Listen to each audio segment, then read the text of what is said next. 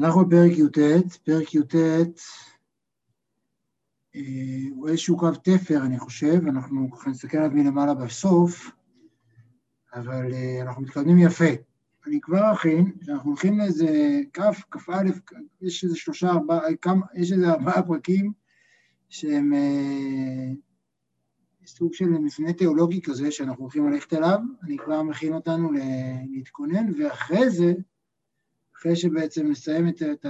את ה שנגיע מפרק כ"ה עד פרק אה, אה, ל"ט, לדעתי הם הפרקים הכי יפים והכי חשובים והכי משמעותיים בתניא. אז יש למה לחכות. אבל כ' ומשהו זה בעצם פרקים שלוקחים אותנו לשאלות עקרוניות לגבי קצת שאלות פילוסופיות יותר, שצריך להגיד באופן כללי שהתניא מצטיין בהם. כלומר, אם שואלים במה, במה תורת חב"ד מפורסמת בעיקר, היא מפורסמת בעיקר לא ביומיום, לא באופן שבו היא נותנת עצות ליומיום, אלא בתפיסה הרוחנית, תיאולוגית של העולם, ולכן יש לזה חשיבות מאוד מאוד גדולה, אבל הוא בעצם יעשה איזה סיבוב ש... שייקח לו, שככה אנחנו נהיה שם, אני חושב שזה פרקים מאוד מאוד יפים, אבל הם קצת אה, משהו אחר מהפרק של היום למשל, שהוא פרק עם הרבה, שהוא היום דווקא פרק עם הרבה אש, נקרא לו ככה, ולא בכדי. אז נדבר רגע שנייה איפה אנחנו נמצאים במהלך הכללי, בשביל לתת אוריינטציה לכולם, וגם בשביל שאני אזכר ואתחבר יותר טוב. אה, באופן כללי, אחרי שהצגנו את הבינוני, הוא, כל, הוא מנסה, הוא בעצם מנסה להראות לנו שלבינוני הזה יש תשתית פנימית. הפסוק, אה, הוא בעצם מנסה להסביר את הפסוק, כי קרוב אליך הדבר מאוד בפיך ובלבבך, והמילה בלבבך היא מילה שיושבת עליו, הוא מנסה להגיד, אם הבן אדם הזה הוא בן אדם שרוצה את זה ורוצה את זה, והוא קרוע מבפנים, אה, ובפנים בא לו עכשיו, הוא בא לשיעור הזה ואין לו שום חשק, בא לו באמת לראות את הסדרה שהוא אוהב, זה באמת מה שהוא רוצה לעשות עכשיו. מה אמורים לעשות ביום ראשון בתשע וחצי בערב אם לא לראות סדרות? ונעבך הוא יושב כאן בשיעור, ואז השאלה, איפה הלב? כלומר, מה הלב? ואם אנחנו מתייחסים לזה בכל העולם אחר, אנחנו בעצם מצפים לאיזו רמה של אותנטיות ורמה של הזדהות פנימית.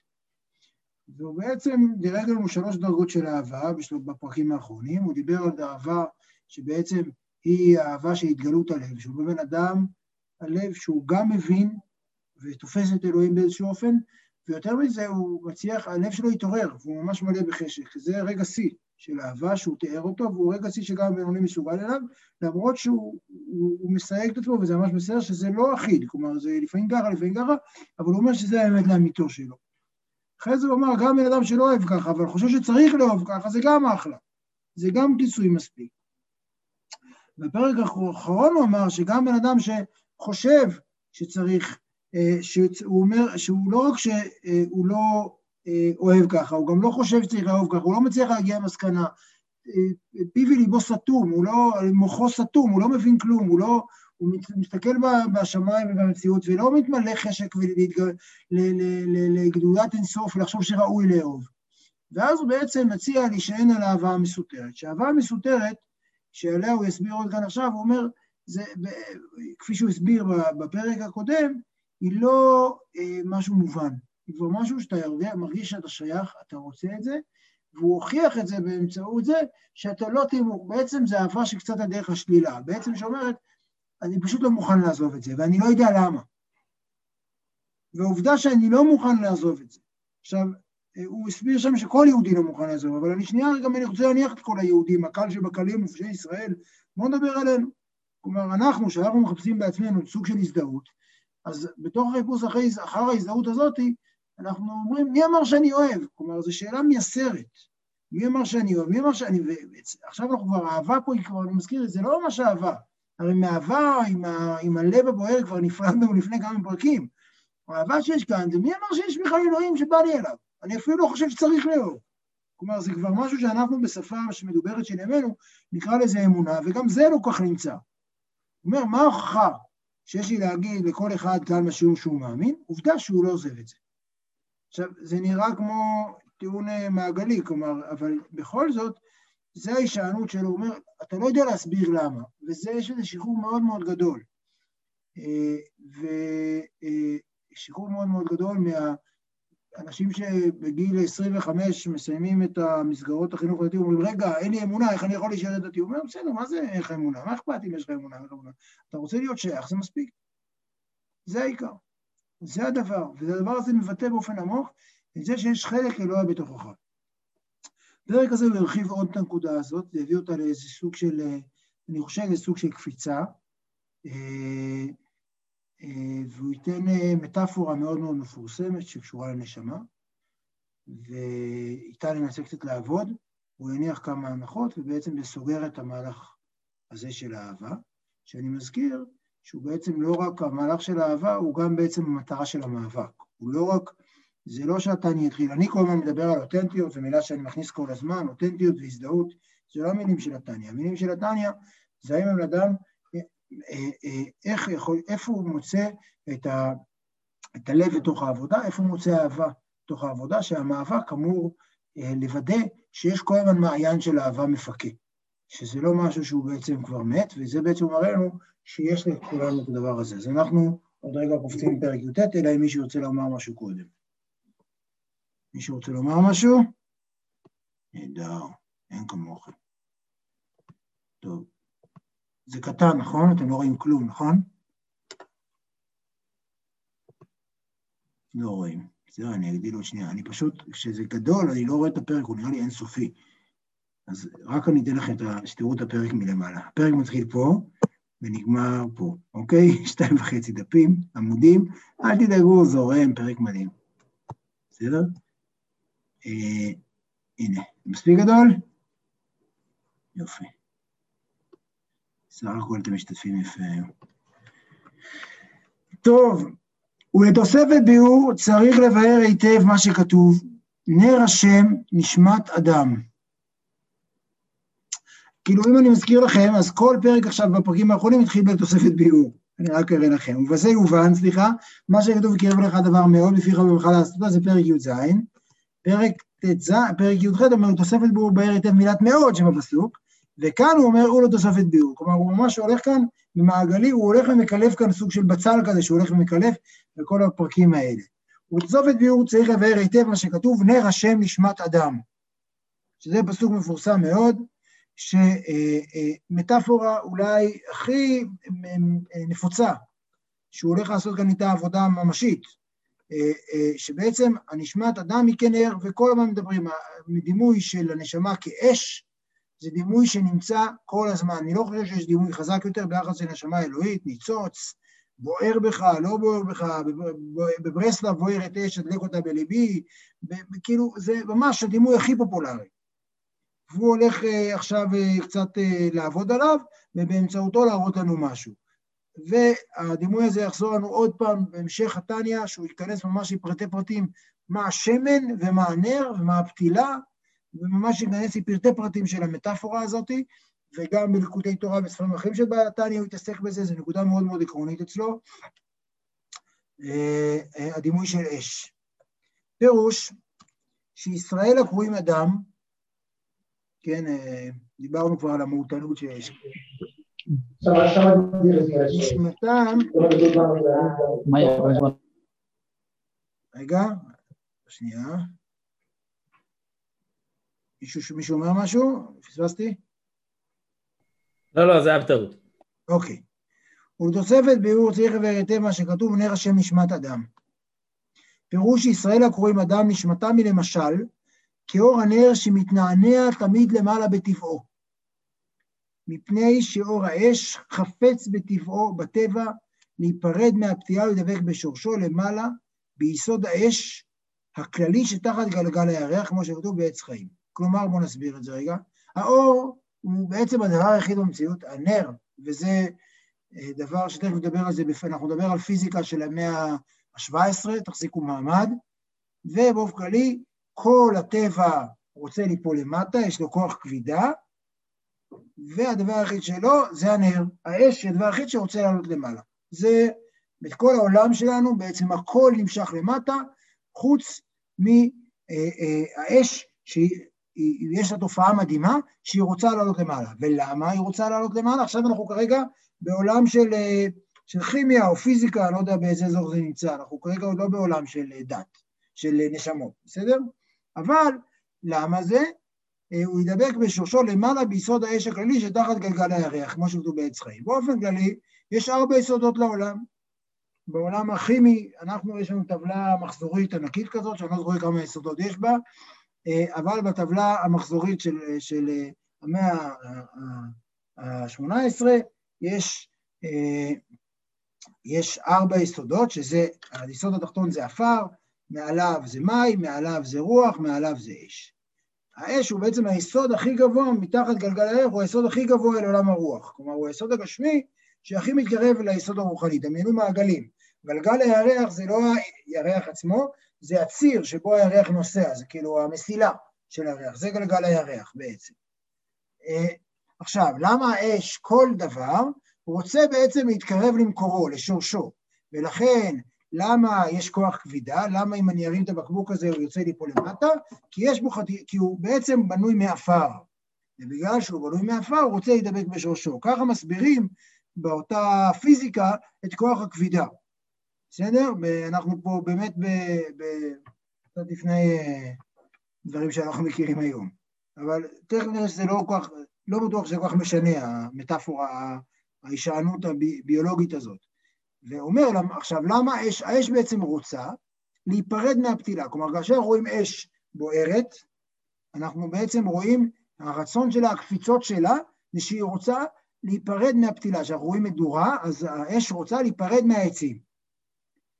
למרות שאם היא תיפרד מהעצים, שזה מה שהיא רוצה, אף שעל ידי זה יכבה ולא ירקום למטה. וגם למעלה בשורשו יתבטא לא רוב במציאות בשורשו, אף על פי כן בכך הוא חפץ בטבעו. אנחנו עדיין בעולם הטבע. כלומר, מה יקרה אם האש הזאת תצליח להיפרד מהפתילה, או תצליח להיפרד מהעצים של המדורה, היא תצטרף אל היסוד האש הכללי. היא תצטרף ליסוד האש הכללי, גם היא תכבה למטה, אבל עוד יותר מזה, היא לא תישאר בפני עצמה. היום זה נר בודד עם משמעות, עם, עם, עם נוכחות, עם מודעות בעולם, ואם הוא יצליח במשימה שלו, המוטיבציה שלו להיפרד, אם הוא יצליח במוטיבציה הפיזית שלו להיפרד ולהגיע ליסוד האש הכללי, אז הוא בעצם יאבד את מציאותו, הוא יאבד את, את הייחודיות שלו ויהפוך להיות חלק מהאש הגדולה של העולם. בסדר? זה הדימוי אה, אה, שהוא מדמה כאן. עכשיו צריך להגיד, אני אגיד כאן רק מילה אחת, בעצם כל התיאוריה, הביולוגיה הזאת זה ביולוגיה ש, או פיזיקה שאני חושב שמבטאים את זה שהיא טליאולוגית, שהיא תכליתית, זה אריסטו וככה, שזה אריסטו זה משהו שבעצם שהטבע יש לו רצונות ותשוקות, גם אה, למשל הרב קוק מדבר על זה הרבה, שהעצים גדלים למעלה, כי הם כל הבריאה כולה רוצה להתקרב לאלוהים. היום אנחנו בכלל, אף אחד כבר לא מדבר על הטבע כי רוצה משהו, אלא על אה, אה, כוחות שמושכים אותו. כלומר, כאשר אני ארים את הבקבוק, הוא לא ייפול על הרצפה כי הוא רוצה ליפול על הרצפה, הוא ייפול על הרצפה כי יש כוח שדוחף אותו למטה. כל המהלך הוא מהלך סיבתי של כוח שדוחף את הוצאה, ולא בעצם בעצם סיבתי, שהעסק הוא סיבתי ולא תכליתי, שיש סיבה, סיבה ותוצאה שגורמת למשהו לקרות, ולא שלמשהו יש איזה רצון שהאש כאן רוצה משהו. אבל בכל זאת, זה כרגע המטאפורה שהוא משתמש בה, ורגע ננסה להבין אותה מדברים שאני חושב שהם קצת יותר, אה, אה, באופן שבו אנחנו יותר נבין, ולכן נתעסק עם נשמת האדם. כך נשמת האדם, אבל יש בכל זאת כוח למטאפורה שהוא מציג. כאילו, אני כן אגיד משהו עקרוני, אני חושב שזה באמת פלא. מי שמסתכל על העולם בלי להבין שום דבר, ומסתכל על העולם באיזה מבט אה, מתפלא, באמת כל העולם בתמונה שלנו מושך למטה.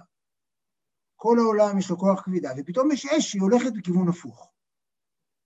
וזה משהו שהוא באמת מעניין. כלומר, מי שמסתכל סתם, מסתכל על העולם בלי לדעת כלום, וכוח הכבידה הוא פלא בעיניו. אנחנו היום כוח כבידה נראה בעינינו אה, מובן מאליו, אבל כוח הכבידה הוא פלא בעיניו. ופתאום יש בתוך כל כוח כבידה של כל העולם, יש דבר אחד שרוצה לזוז. ואם אני רגע חוזר לכל הדימוי של התניא מתחילת התניא, שהוא מסביר מה, שכל העולם כולו, בעצם נפש כל העולם כולו הוא בהמי, כל העולם כולו הוא חושך, יש רק דבר אחד שרוצה הפוך. כלומר, הוקטור של כל העולם הוא אל הבהמי, הוא אל ההתפרדות. יש דבר אחד בכל העולם שזה רק נפש אלוקית. רק הנפשות האלוקיות הם הדבר היחיד שהווקטור שלהם הוא הפוך, שיש להם פוטנציאל הפוך. זה בעצם מה שהוא הסביר לנו בתחילת הספר, וזה באמת הדימוי שהוא מראה לנו כאן. כך נשמת האדם, וכן מבחינת רוח ונפש, חפצה וחשקה בטבעה, להיפרד ולצאת מן הגוף ולהידבק בשורשה ומקורה בהשם חיי החיים ברוך הוא. כלומר, הנשמה של כל אחד מאיתנו, הרצון הבסיסי שלה, התשוקה שלה, של הנפש האלוקית, זה להיפרד ולצאת מן הגוף. ובעצם כמו שהאש תפוסה בפתילה, ובכל זאת רוצה כל הזמן לצאת ממנו, כך הנשמה האלוקית, כל מה שהיא רוצה, זה להידבק בשורשה, כלומר באלוהים עצמו. וכרגע היא בעצם תפוסה בתוך הגוף. הגם שתהיה עין ואפס ותתבטל שם במציאות לגמרי ולא יישאר מן המאומה ממהותה ועצמותה הראשון. כלומר, למרות שהמשמעות של זה, היום הנפש האלוקית שלנו, אה, למרות שהיא נפש אלוקית, חלק מהאלוהים לגמרי, חלק אלוהים ממש, עדיין היא מוגדרת בתוך אדם מסוים. לנפש האלוקית שלי כרגע קוראים דוד. והיא מוגדרת אצלי. ובכל זאת, הנפש האלוקית הוא כרגע, הפרק הזה באופן כללי הוא פרק שמתאר, הוא פרק שמתאר משהו, הוא לא פרק שאומר לנו מה לעשות, בסדר? זה הפרק הזה באופן כללי. אבל בתיאור שלו בעצם יש לנו נפש אלוקית, שהרצון שלה הוא הרס עצמי. הוא לא הרס עצמי בשביל הרס עצמי, הוא הרס עצמי בשביל לבטל את עצמה, היא רוצה להיות חלק, לחזור להיות חלק מהאלוהים הגדול, מהאלוהים המוחלט והאינסופי. ממהותה ועצמותה הראשון, למרות כאמור, שלא יישאר מן המאומה. כלומר, ברגע שהנפש האלוקית שלי תחזור למקורה, בשנייה שהיא תוכל להשתחרר מהמגנ... מהקשירה, מה... מהאופן שבו היא לפותה וקשורה בנפש הבהמית, באותו רגע היא תטוס למעלה כמו איזה בלון הליום מלא, ותחזור לאלוהים ותתבטא לחלוטין, ולא יהיה יותר נפש אלוקית מוגדרת ומובחנת תחת כמוני בעולם. וזה, הוא אומר, זה הרצון הבסיסי שלה. כלומר, דיברנו קודם על איזה, שנפש בהמית כל הזמן מושכת לעצמי, אל האגו, אל לשרוד, לחיות, להתפתח, הדברים, גם הדברים הנמוכים וגם הדברים הגבוהים, הנפש האלוקית כל הזמן רוצה למעלה. זה הדימוי שלו כאן, וקצת מחזיר אותנו לתחילת הספר התיאורים, וזה אף על פי כן זכר רצונה וחפצה בטבעה. מילה עכשיו. כן. מה זה? לא שומע. אם מישהו רוצה שננסה שוב.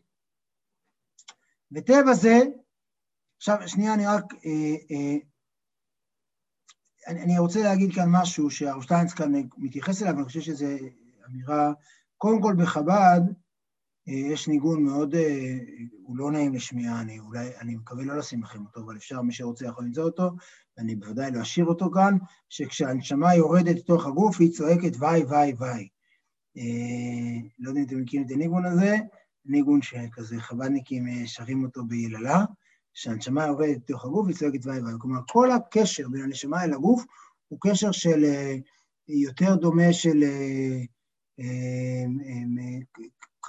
קשר כפוי, קשר של, של טוב לו שלא נברא מי שנברא, באופן עקרוני. כרגע, כאן זה ככה. כלומר, יש איזה משהו שבעצם הנשמה לא רוצה להיות בגוף.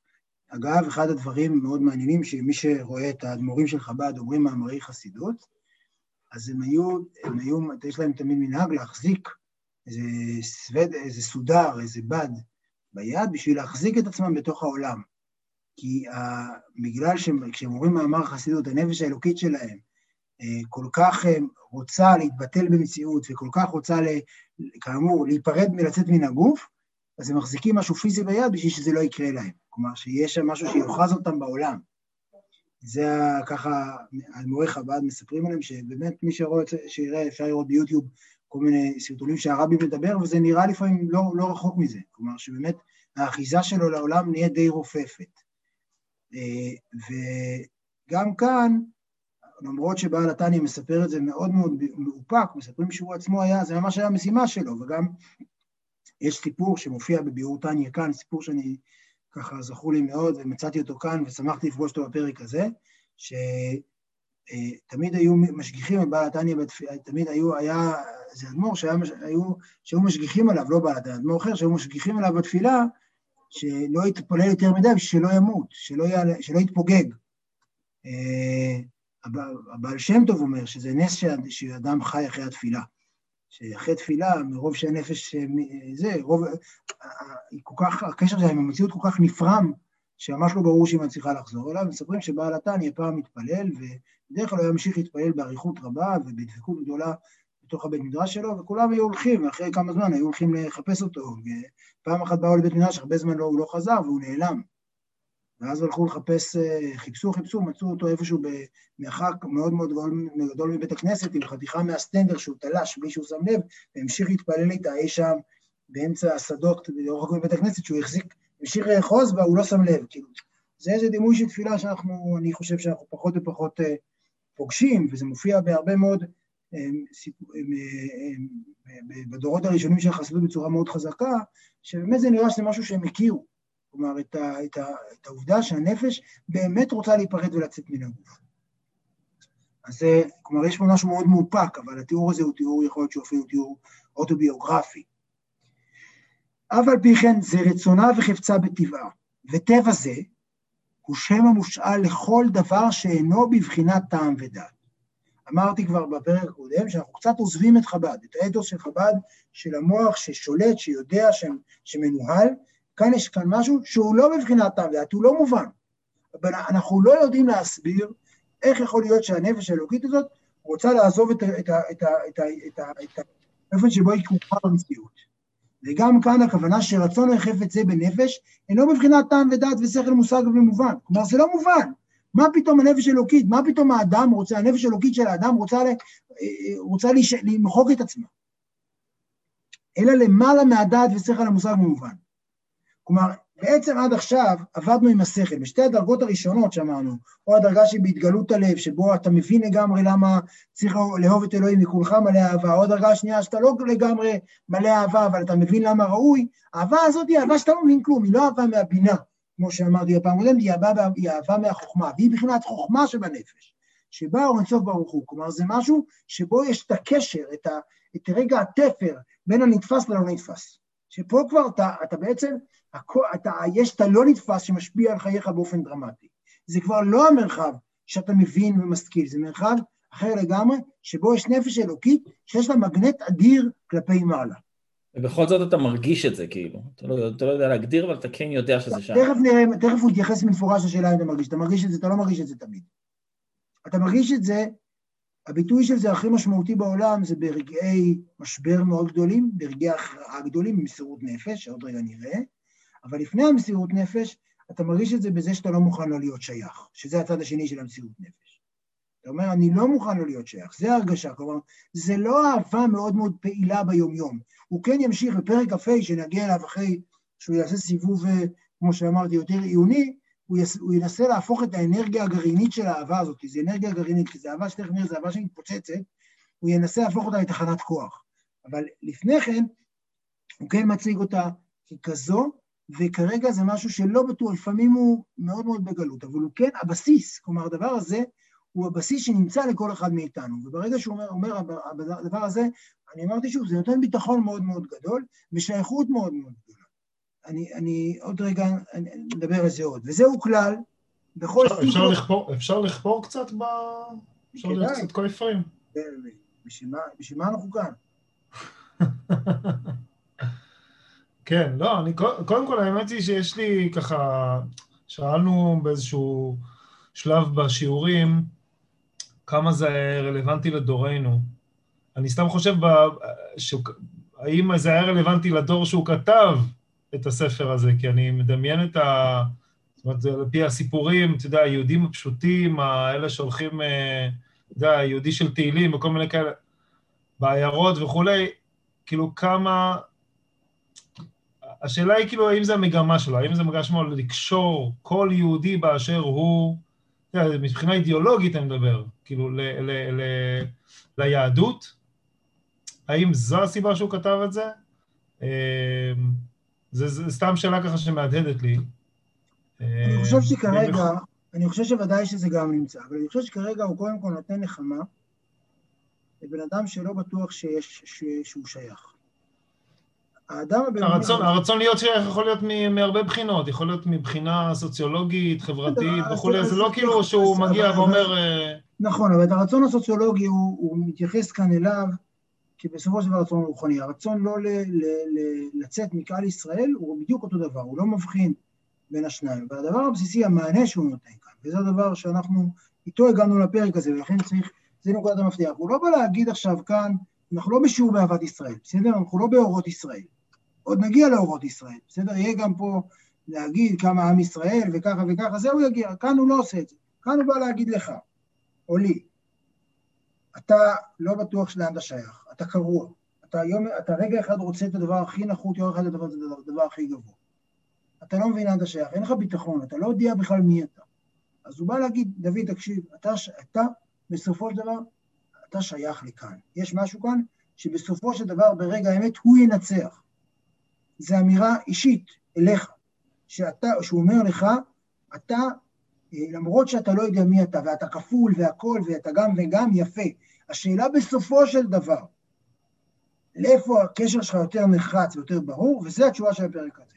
אדוני הבינוני היקר, אתה בסופו של דבר יכול להיות בביטחון מוחלט, שבסופו של דבר אתה שייך לכאן. יש לך חלק מלא כאן, למרות שזה לא מורגש, ולמרות שזה גם לא הגיוני, ולמרות שאתה לא עבדת על זה, כלומר לא הגעת, לא הלכת לשיעורי אמונה אף פעם, אתה לא מבין למה אלוהים בכלל זה, אבל עדיין, אל תדאג, אתה שייך לגמרי. זה, זה הדבר שהוא מנסה לתת כאן.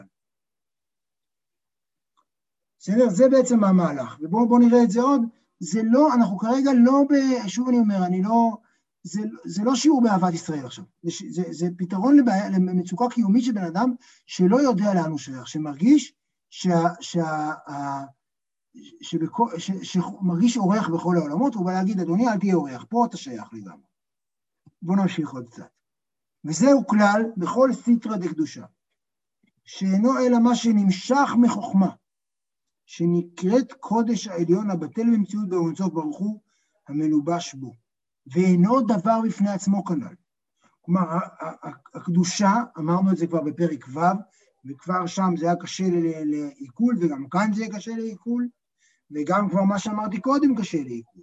כי אם אמרתי קודם שהרצון הבסיסי של הנפש האלוקית זה לבטל את עצמה, זה שונה באופן עמוק מכל, ה, מכל האתוס של החיים שלנו היום, שהחיים שלנו היום הם לא חיים של ביטול עצמי, הם חיים של מימוש עצמי. הוא אומר, הרצון הבסיסי של הנפש האלוקית זה רצון לבטל את עצמה. כי כל מה ששייך לקדושה זה דבר שנמשך מחוכמה. חוכמה שהוא, חוכמה, הוא יגיד את זה, זה הכוח להיות בקשר מוחלט וביטול מוחלט עם הבלתי נתפס. וזה כלל בכל סטרא דקדושה, שאינו אלא מה שנמשך מחוכמה שנקראת קודש העליון הבטל במציאות באור אינסוף ברוך הוא המלובש בו, ואינו דבר בפני עצמו. הדבר, הדברים הנפרדים שייכים לעולם הסטרא אחת. ולכן נקרא כוח מה. כלומר, חוכמה זה אותיות כוח מה. זאת אומרת, זה הכוח להיות מה. משה רבנו אמר, לדעתי בפרשה שקראנו אתמול, ואנחנו מה? זה בפרשה, בפרשת דשלח, ואנחנו מה כי תהלינו עלינו? להיות מה? הכוח להיות כלום. והוא הפך ממש מבחינת הקליפה וסטרא אחת, שממנה נפשות אומות העולם.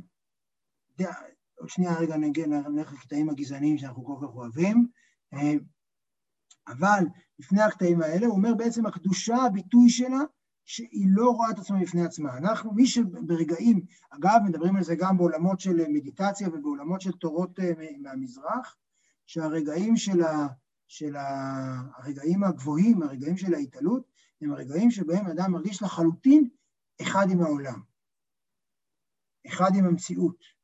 עכשיו, שאתה חלק ממנה לגמרי, שאתה לא נפרד בפני עצמו, וזה הפוך מאוד מהתרבות המערבית, שזה בדיוק להפך, אבל זה הרעיון כאן, שבעצם אתה ברגע שכולך חלק, אתה לא נפרד בפני עצמך. והוא ההפך מה שמבחינת הקליפה וסטרה אחת. שקליפה וסדרה יש להם מוטיבציה, עם החץ של הקדושה, של הנפש האלוקית, זה רצון לצאת מעצמך, הסדרה אחת זה רצון להיכנס לעצמך, רק האינטרסים. שמי נפשות אומות העולם, דאבדין גרמיו, שעושים לעצמם. ואמרין הב הב, ועל איתני, על איתני זה עשיו, והב הב זה תראו, זה ציטוט מספר משלי, שיש שתי עלוקות שאומרות הב הב כל הזמן, ושזה בסופו של דבר הדבר המרכזי, מה אני צריך, מה אני רוצה, מה הכאבים שלי, אני, אני, אני, אני. כן, שזה גם כן היה בהפטרה לפני שבועיים, אני יאורי ואני עשיתיני. לי יאורי ואני עשיתיני. כלומר, בן אדם שהמרכז שלו הוא עצמו, שזה תמצית העבודה זרה. וכאן זה בדיוק הפוך. כלומר, קדושה היא דבר שבן אדם רוצה רק לצאת מעצמו. סדרה זה בן אדם שרוצה רק לדאוג לעצמו. ולכן אה, להיות אש של זר לפני עצמו כאן, ההפך מבחינת החוכמה, ולכן נקראים מתים. כי החוכמה תחי, וכתיב ימותו ולא בחוכמה. כלומר, הבן אדם הזה רק בחוסר כל הזמן. הוא כל הזמן צריך עוד ועוד ועוד, כי אין לו, כי הוא, הוא באופן מהותי הוא מת. וזה בעצם ההבדל בשוב בקדושה לבין סטרא אחרא. עכשיו, באופן כללי, אני כרגע, עזבו שנייה את הקשיים של כל, של הקוראים, ה, של הבחור, של, של הליברלים, שאנחנו לא יכולים לראות כאן כשהוא מדבר על נפשות אומות העולם. אבל יש כאן שני מצבים. ויש מצב אחד שאומר, אני שייך לאלוהים. ויש מצב אחד שכל הזמן צריך עוד ועוד ועוד. אני חושב שכל אחד כאן יכול להבין ולהזדהות או אפילו, למה זה קליפה וזה קדושה. או כמו שאומרים שעשו, שעשו אומר ליעקב, יש לי רב, יש לי הרבה, ויעקב אומר, יש לי קול. אדם, זה ההבדל בקדושה, אדם שהוא בקדושה יש לו הכל, הוא שייך להכל. אדם שיש לו, שהוא, זהו, כל הזמן צריך עוד ועוד, יש לו הרבה, הוא צריך עוד ועוד ועוד ועוד.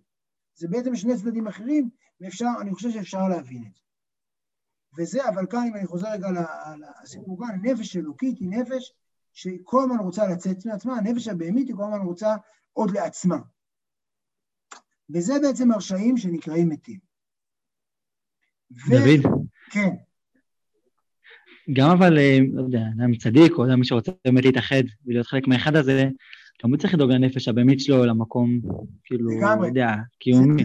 אתה נוגע, אתה נוגע בנקודה חשובה מאוד, כי, כי המעבר מלדבר, אין כאן דיבור על ענווה ועל השפלה עצמית ועל אה, שפיפות ועל שפלות, זה לא מה שנמצא כאן. יש כאן דיבור על ביטול. כי ברגע שאני חלק מאלוהים, אז אני צריך להתייחס לעצמי גם ברצינות. והנפש הבהמית שלי היא גם חלק מאלוהים, ואני צריך להאכיל אותה ולזון אותה, ואם הנפש האלוקית שלי, הנפש הבהמית שלי, מה שהיא צריכה זה אוכל מובחר, אז יתקבל אוכל מובחר. דיברנו על זה, אין, אין פה שום, הוא בכלל לא נכנס למהלך הזה של, ש, כלומר, זה לא שאתה צריך להיות קטן, אתה צריך לא להיות. ברגע שאתה לא להיות, ברגע שאתה חלק מהאורגניזם האלוהי הגדול, אז תדאג לעצמך, אתה חלק מזה, אתה לא צריך למחוק את עצמך. וגם אתה לא צריך למחוק את הנפש הבהמית שלך, זה בסדר גמור, השאלה אבל מה המוטיבציה? לאן אתה מרגיש שייך? וכן הרשעים, שגם הם פושעי ישראל, קודם שבאו לידי ניסיון לקדש השם, הם גם כן, כלומר, הרשעים פושעי ישראל, קודם שבאו, תכף נראה מה קורה כשהם כן באים מניסיון לקדש השם, הרשעים הללו הם גם כן תחת הכוח, תחת ההשפעה והשלטון של הסטרא אחרא. וגם הם, כי בחינת החוכמה שבנפש האלוהית, עם ניצוץ אלוהות מאורצות ברוך הוא המלובש בה, הם מבחינת גלות בגופם בנפש הבהמית. מצד הקליפה שבכלל השמאלי שבלב, המולכת ומושלת בגופם בסוד גלות השכינה. כלומר, את הנקודת חוכמה הזאת אפשר לקחת לגלות. גלות אומרת שהדבר הזה עובד אצל אחרים. כלומר, הוא לא כפוף לעצמו, הוא בעצם בשבי, הוא עובד, הוא משועבד למשהו אחר. והרשעים ופושעי ישראל, זה מצב שיכול להיות. כלומר, הוא אומר, הדבר הזה אפשר להסתיר אותו. את האש הזאת שרוצה כל הזמן לזנק, אפשר לחנוק. אי אפשר לכבות, אפשר לחנוק. אפשר ממש ממש ממש להנמיך אותה. ולהפוך אותה גם לבלתי רלוונטית.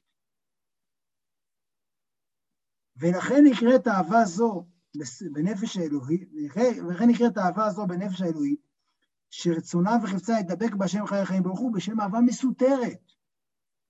לכן הוא קורא לה אהבה מסותרת. כי היא מסותרת ומכוסה בלבוש שק בקליפה בפושי ישראל. כלומר, האהבה הזאת יכולה להיות לחלוטין גם מסותרת, גם מכוסה, גם מצומצמת ובגלות. וממנה נכנס בהם רוח שטות לחטוא. כמאמר רבותינו זיכרונם לברכה, אין אדם חוטא אלא אם נכנסה ברוח שטות. כלומר, כאן זו אמירה עקרונית. אם האדם רק רוצה להיות מחובר לאלוהים, ותכף הוא יגיד גם שהוא מוכן למסור את נפשו על זה, ולמות על זה, איך יכול להיות שבן אדם מוכן לקיים עבירה?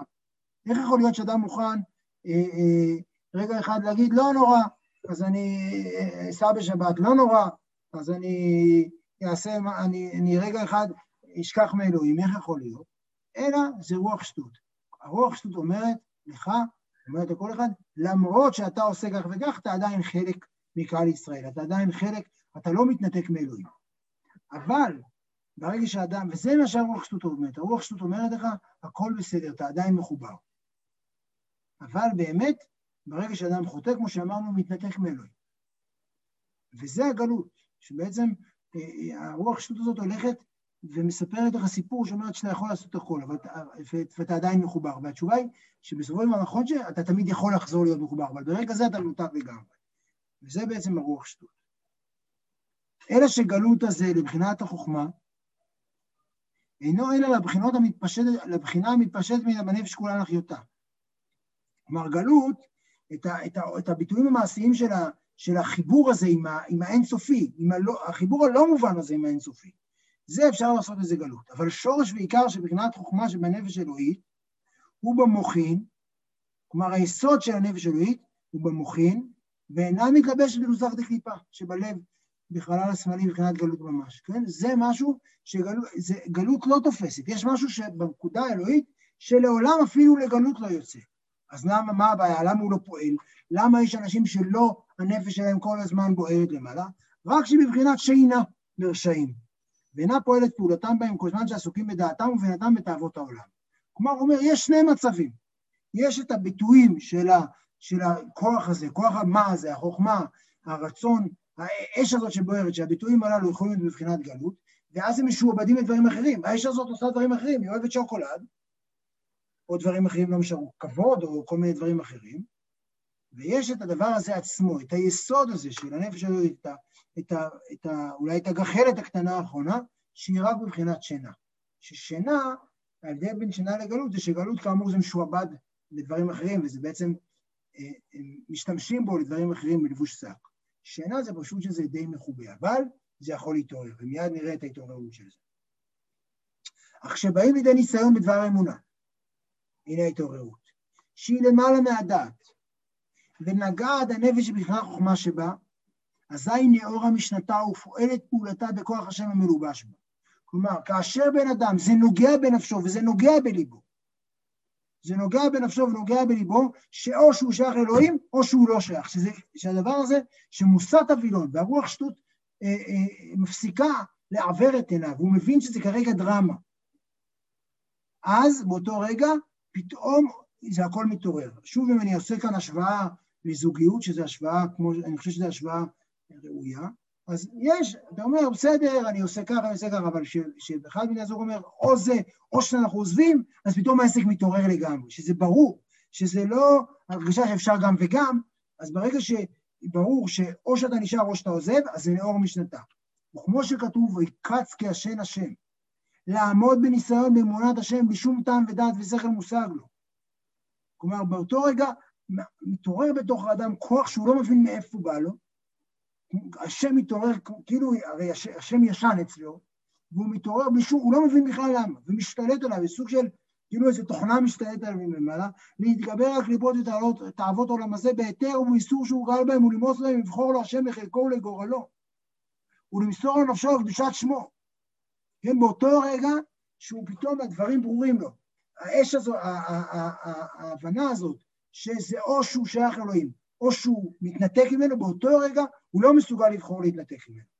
אתה, אני, בוא לא נדבר, אני, לא, אני כרגע חושב שהטענה שנשמעת פה וגם מופיעה, כמו שדיברתי פעם קודמת, בביאור טניה, שאולי, הרי אנחנו רואים בעיניים שזה לא נכון, אני שנייה רוצה לעזוב את כל האנשים האחרים. אני רוצה לדבר עלינו. הידיעה שאנחנו יודעים שברגע האמת, כל מי שכאן מרגיש ככה, מצוין. מי שלא, סיפור אחר. אבל מי שכאן מרגיש שברגע האמת הוא יהיה מוס, יסכים למסור את נפשו. הוא יודע את זה איפשהו. אז זה נקודת ביטחון. זו נקודה שאומרת, אני שייך, זה חלקי וזה גורלי. ואז אני אהיה מוכן להתגבר על כל התאוות שאני עושה, ואפילו למסור את הנפש. ואף כי, הקליפות, ואף כי הקליפות גברו עליו כל ימיו ולא יכול להם. בדרך כלל הוא לא יכול. כמאמר רבותינו זיכרונם לברכה שהרשעים ברשות ליבם. כן, הם, הם, הם, הם, הם, הם כמו שאמרנו, הרשעים ברשות ליבם ואין ליבם ברשותם, הם כפופים לדחפים שלהם כל הזמן. מכל מקום, כשבא לידי ניסיון מדבר אמונה בהשם אחד, שיסודתה בהרי קודש, היא בחינת חוכמה שבנפש האלוהית שבה מלובש אור אינסוף ברוך הוא, הרי כל, הבטל, כל הקליפות בטלים ומבוטלים והיו כלא היו ממש לפני השם. באותו רגע, כל הדבר הזה שאמרתי לכם שהבינוני הוא גם וגם, ויש עוד דחפים כאלה וכאלה, וזה, הכל ייעלם. אתה לא צריך לדאוג. באותו רגע אנחנו יודעים בדיוק לאן אתה שייך. אין לנו ספק. ביום יום יכול להיות, אני שנייה אתן את הדוגמה המיליטריסטית, גם זה לגיטימי בתניא, כי הוא עושה את זה הרבה, יש כל מיני חיילים מצ'וקמקים, שלא בא להם זה ולא בא להם זה ולא בא להם זה, אבל אתה יודע שברגע האמת הם, הם יעזבו הכל ויעשו את מה שצריך. וזה הביטוי, הוא אומר, הרגע, העובדה שיש רגע כזה, איפשהו בכרונולוגיה של החיים, או בכרונולוגיה של הנפש, כי לא תמיד זה יקרה בפועל, יכול להיות שאדם יקרה חיים שלמים וזה לא יקרה. הדבר הזה שזה קיים בכרונולוגיה של הנפש, היא הביטוי המוחלט לזה שלמרות שאתה אדם מחולק וקרוע ויש לך גם וגם, זה בסופו של דבר אומר שיש לך חלק מנחלה ברור. יש לך חלקך וגורלך. אתה כבר לא בן אדם מפוצל. אתה כבר לא בן אדם שלא יודע מה האמת שלו. יש משהו יסוד אותנטי שהוא מעל הכל, שהוא הכי אותנטי. כי דכתיב כל הגויים כעין נגדו, כן? כל הביטויים כאן הם ביטויים שבו ברגע שיש התגלות, מוח... זה התגלות ש... רגעים של התגלות מוחצת של אלוהים. וכתיב כי הנה אויביך השם, כי הנה אויביך יאבדו יתפרדו וגום. וכתיב כי מס דונג מבני אש יאבדו. וכתיב מרים כדונג למסו. כן, כל זה באמת שברגע שאלוהים, זה, כל הדברים הקטנים האלה מתפוגגים, לא רלוונטיים. זה בעצם מה שקורה, יש לנו בתוכנו סוג של אש, שברגע שנחס... שברגע מסוים היא תתפרץ. היא תיחשף, ואל תדאג, היא קיימת בך, והיא קיימת בך, והיא תעשה את פעולתה. והנה, יש לנו עוד טיפה, אל תדאגו. והנה אור השם, אינסוף ברוך הוא המלובש בחוכמה שבנפש. כן, האור הזה, שהוא אור אינסוף ברוך הוא, והנה אור השם, אינסוף ברוך הוא, המלובש בחוכמה שבנפש, גדול ועצום כוחו כל כך, לגבי שנדחות הסדרה אחר והקליפות, שלא יכלו, ייגעו אפילו בלבושיו. כן, באותו רגע שיש את ה... שהדבר הזה מתפרץ, שבעצם מתוך כל הבן אדם הזה שהוא גם וגם, פתאום מתפרץ הגרעין הפנימי, אז אפילו הלבושים, שהלבושים, כמו שאמרנו, שהם מחשבה, דיבור ומעשה. כלומר, באותו רגע, הדבר הזה, הוא לא ייתן, הוא, הוא, הוא, הניצחון יהיה כל כך מוחץ באותו רגע. שהם מחשבה, דיבור ומעשה של אמונת השם אחד, דהיינו לעמוד בניסיון ליצור נפשו אפילו שלא לעשות רק איזה מעשה לבד נגד, נגד אמונת השם אחד. כן? באותו רגע, בגלל שזה יהיה כל כך מוכ... ברור שאו ש... שאני לא מוכן לוותר על הקשר, אז אני לא אהיה מוכן גם אם זה דבר מאוד טכני, כגון להשתחוות לעבודה זרה. אף שאינו מאמין בכלל בליבו. כן, אנחנו פשוט, הוא מדבר גם כרגע מניסיון לצערו הרב, שהוא ראה יהודים שאפילו לא לעשות את המעשה הטכני. זאת אומרת, מה הסיפור? תשתחווי רגע ותמשיכי הלאה. אף, זה עדיין, ברגע שזה מגיע לכזה רגע שבו אומר ההשתחוות הזאת היא ביטוי להתנתקות, אני לא מוכן לעשות את זה, ולכן הוא לא יעשה את זה. וכן שלא לדבר, טועה חס ושלום אחדות השם, יכול להיות שאפילו להגיד מילים מהפה הוא לא יסכים להוציא. יכול להיות שבשעה קודם באיזה, הוא ישב עם כל החברים שלו וקשקש מה שהוא רוצה לאלוהים. אבל שזה ברגע שהוא מרגיש שאם הדיבור הזה מנתק אותו, אז הוא לא יסכים לדבר. ולכן, אף שאין פי וליבו שווים, רק ליבו שלם באמונת השם. כלומר, באותו רגע, הכל מוחץ. וזה נקרא דחילו הנכלל ברחימו. בתחילת הפרק הקודם, הוא אמר שהוא צריך להסביר מה זה אהבה מסודרת, איך היא ירושה לנו מאבותינו, ולמה יש בה גם דחילו. אז איך ירושה לנו מאבותינו הסביר פעם קודמת, על, על העברה הגנטית המוחצת הזאת. כאן הוא מדבר בעצם, הוא אומר, זה גם, זה, לכן זה גם יראה, זה לא רק אהבה, כי זה, כי אהבה שהיא שלמה, יש בה תמיד גם יראה, כי הרצון, הפחד להתנתק. אם אני נורא אוהב מישהי, אז אני גם מפחד להיות בלעדיה. וזה נקרא דחילו הנכלל ברחימו, יראה הכלולה באהבה. שהיא אהבה הטבעית שבנפש האלוהית שבכללות ישראל, שחפצה ורצונה בטבעה להידבק בשורשה ומקורה או אינסוף ברוך הוא, שמפני אהבה זו ורצון זה, היא יראה ומפחד בטבעה מנגוע בקצה טומאת עבודה זרה חס ושלום, שהיא נגד השם אחד, נגד אמונת השם אחד. אפילו, אפילו בלבושי החיצונים שהם דיבור או מעשה בלי אמונה בלב כלל. כלומר, אפילו ברגע כזה, אפילו ש... אה, אה, רק משהו שהוא אה, אה, אה, טכני לכאורה, בגלל שזה כל כך, זה רגע של פיצוץ, אז אין שם שום אה, אה, אה, סובלנות לשום ביטוי אפילו הכי קטן שאפילו לגעת. וזה בעצם, זה בעצם הסיפור שהוא מציע כאן בפרק הזה. בפרק הזה הוא מציע, הוא בעצם אה, מציע את היסוד, שהוא אומר שמעבר לכל ההסתבכות של הבינוני והתחושה שהוא שייך לכל, שיש לו בעצם אזרחות כפולה, הוא אומר, אחרי כל, אחרי כל האזרחות הכפולה הזאת, יש לו משהו אחד, חד משמעי שהוא אליו הוא שייך. והדבר הזה הוא מספיק בשביל גם שהוא ידע שהוא יכול, שהוא יכול לעבוד, כי קרוב, שקרוב אליו הדבר מאוד בפיך בלבבך לעשותו, שיש בו אותנטיות. והדבר הזה קיים בך. עכשיו, אתה לא מאמין באלוהים, יופי, אתה לא, עכשיו זה, אתה עכשיו, לא, כולנו אומרים את זה, כולנו יושבים בבתים שלנו, וה, ונעים לנו, וחם לנו, וטוב לנו, והכל בסדר. אבל ברגע האמת, אל תדאגו, האמונה תצא מכולנו. זה בעצם הטענה שהוא מנסה להגיד כאן. כן, אליכם. מישהו רוצה לומר משהו? אגב, אני משתפר עם הזמנים, אני מקווה שאתם אה, שמים לב לזה לאט לאט, אני... אה, אני חושב ש... אני חושב ש... עצם זה שאדם מגלה במצבי קיצון, נקרא לזה ככה, כן, שאתה אומר לו או זה או זה, אז כאילו, מן הסתם בן אדם ירצה להרגיש שייך, אבל זה גם איזה רצון שיש לך, רצון טבעי שאתה רוצה להרגיש שייך, אתה לא רוצה, אומרים לך, טוב, אתה, כמו שמוציאים תלמיד מהכיתה, מה הכוח של זה? כאילו, אתה רוצה להיות שייך או לא? אז גם פה, זאת אומרת, יש לך איזשהו משהו, איזושהי דרך חיים, או איזושהי אמונה שהייתה בך, ועכשיו אתה באיזשהו רגע, שאומרים לך רגע של מבחן, אז מן הסתם אתה... אני לא, אני לא כל כך מבין על איך התניא אה, מבסס על זה את כל הבניין. זה כאילו, אם אתה אומר שאתה מגיע כל כך עמוק, שזה כל כך מסותר וכל כך בפנים, ו... ו...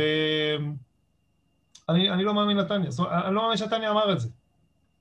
אני, אני בכוונה אני מקשה על, על הליבה, כי, כי, כי זה הליבה. ואני אומר, איפה, איפה הוא רואה את זה? איפה הוא רואה את זה? זאת אומרת, איפה, איפה, מאיפה זה... נובע, נניח הרב קוק דיבר על הנשמה הלאומית והנשמה הפרטית שבתוך הנשמה, אז אתה יכול להגיד, אוקיי, בסדר, יש כאן איזשהו מהלך מסוים שבן אדם אומר, אוקיי, אני, זה חלק ממשהו. אבל כאן, כשאתה מגיע לליבה ואתה אומר, עצם זה שבזמן בזמן קיצוני כזה, אתה יכול עדיין להגיד, אוקיי, יש לך ליבה שתמיד, תמיד, תמיד תשאף למעלה, ותמיד איזה... לא יודע, אני לא, אני לא, לא, לא כל כך... לא יודע, משהו לא מתיישב לי עדיין.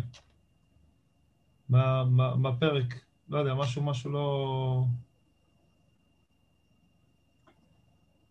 לא הגיע לליבה. לא, בסדר, אני קודם כל לא בטוח שהוא מבסס לזה את כל התניא. אני לא חושב שזה... שזה, אני חושב שהוא... שזה... לא בטוח שזה העניין. אני כן, אני גם לא חושב שזה רק ברגעי קיצון, אני חושב שבעצם, מה להגיד? בגלל שאתה לא... הרבה, הרבה אנשים מרגישים שאין להם אמונה. הרבה אנשים מרגישים שאין להם אהבה. הוא אומר, בסדר. תדע לך שיש לך שייכות. בסדר, אם אני רגע מדרג את השלושת האהבות שהוא דיבר עליהם, אז הדבר הראשונה נקרא לה אהבת אהבה, זה האמונה, עכשיו שייכות. זה שלושת הדרגות שלו. עכשיו, אתה רוצה לקרוא לזה שייכות סוציולוגית, זה לא, מש... לא אכפת לי, אני... יכול להיות שזה מה שהוא התכוון גם, זה בסדר. אבל בעצם הוא אומר, שייכות, הדרגה הזאת יש אהבה בוערת, שהיא מלאה, שהיא דוקאית. מתחתיה יש אהבה שהיא כבר לא בוערת, אבל היא הבנה שכלית שככה אוהבת. ומתחתיה, בעומק, יש את אמירה, אני לא, לא יודע, אני לא כך אוהב, אני גם לא כך מבין, אבל אני נורא רוצה להיות חלק מזה. וזה מבחינתו תשתית פנימית מספקת. זה מה שהוא מציע. עכשיו, יכול להיות שזה סוציולוגי, ויכול להיות שזה... אני חושב שזה ביקורת לעניין, גם אני חושב שביקורת לעניין היא שאני חושב ש... אני לא יודע מה הוא היה אומר על תופעת החילון, שבסופו של דבר חלק ניכר היהודי לא, לא מתנהל כך. והרבה מאוד מהעם היהודי לא כל כך חשוב להם להיות יהודים, זו שאלה, שאלה מאוד מאוד טובה, אבל אני כרגע מדבר עליי. אני לא, שוב אני אומר, אני לא, לא עסוק, אני לא חושב שהתניא הזה, כרגע מדבר, בוחן את זה במבחן היהודים מהחיים, אני בוחן את זה עליי. מה אצלי אמיתי? והנה הוא הצליח לצלוח לא... משהו שהוא אמיתי. כן. זה לא סוציולוגי, זה החלטה זהותית. החלטה קטגורית. כלומר, אני מחליט שאני שייך. כן, אני, חושב ש, אני חושב שזה תואם את האקטיביות שהיו, שראיתי, שראינו בפרקים הראשונים של התניא, שאתה בונה את העולם. אתה יוצר את ה... אתה גם מביא את אלוהים לעולם. אני חושב שיש פה, זה עניין של, בקיצור, החלטה קטגורית של זהות. כלומר, אתה אומר שהפרק הזה הוא לא מתאר עובדה, אלא הוא מתאר החלטה. כן. טוב, זה, זה לא הפשט של הפרק, אבל זה רק מדליק. זה מה? זה לא הפשט של הפרק. הפרק אומר, זה התיאור של היהודי. היהודי הוא כזה שימסור את נפשו ויסכים להיות שייך. אתה אומר, היהודי הוא זה שיחליט. אתה לא חושב שזה משהו ש... הוא אומר, לא, זה אפילו לא החלטה שלו. שם זה קורה לו, היהודי, כאילו אלוהים מוחץ אותו שם, זה לא משהו שהוא מחליט עליו כל כך בפרק הזה.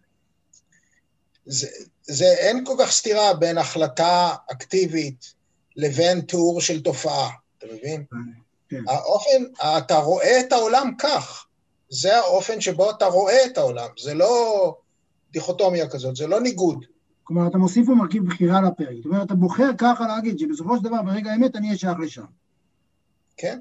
ולכן זה כן, זה יכול לשכנע שרים, זה משכנע אותו. זה לא בחירה, זה לא בחירה בין אפשרויות. זה הגדרת הזהות שלך. כן. כמו שאתה אומר, זה פרשנות, זה פרשנות שמוספת פה.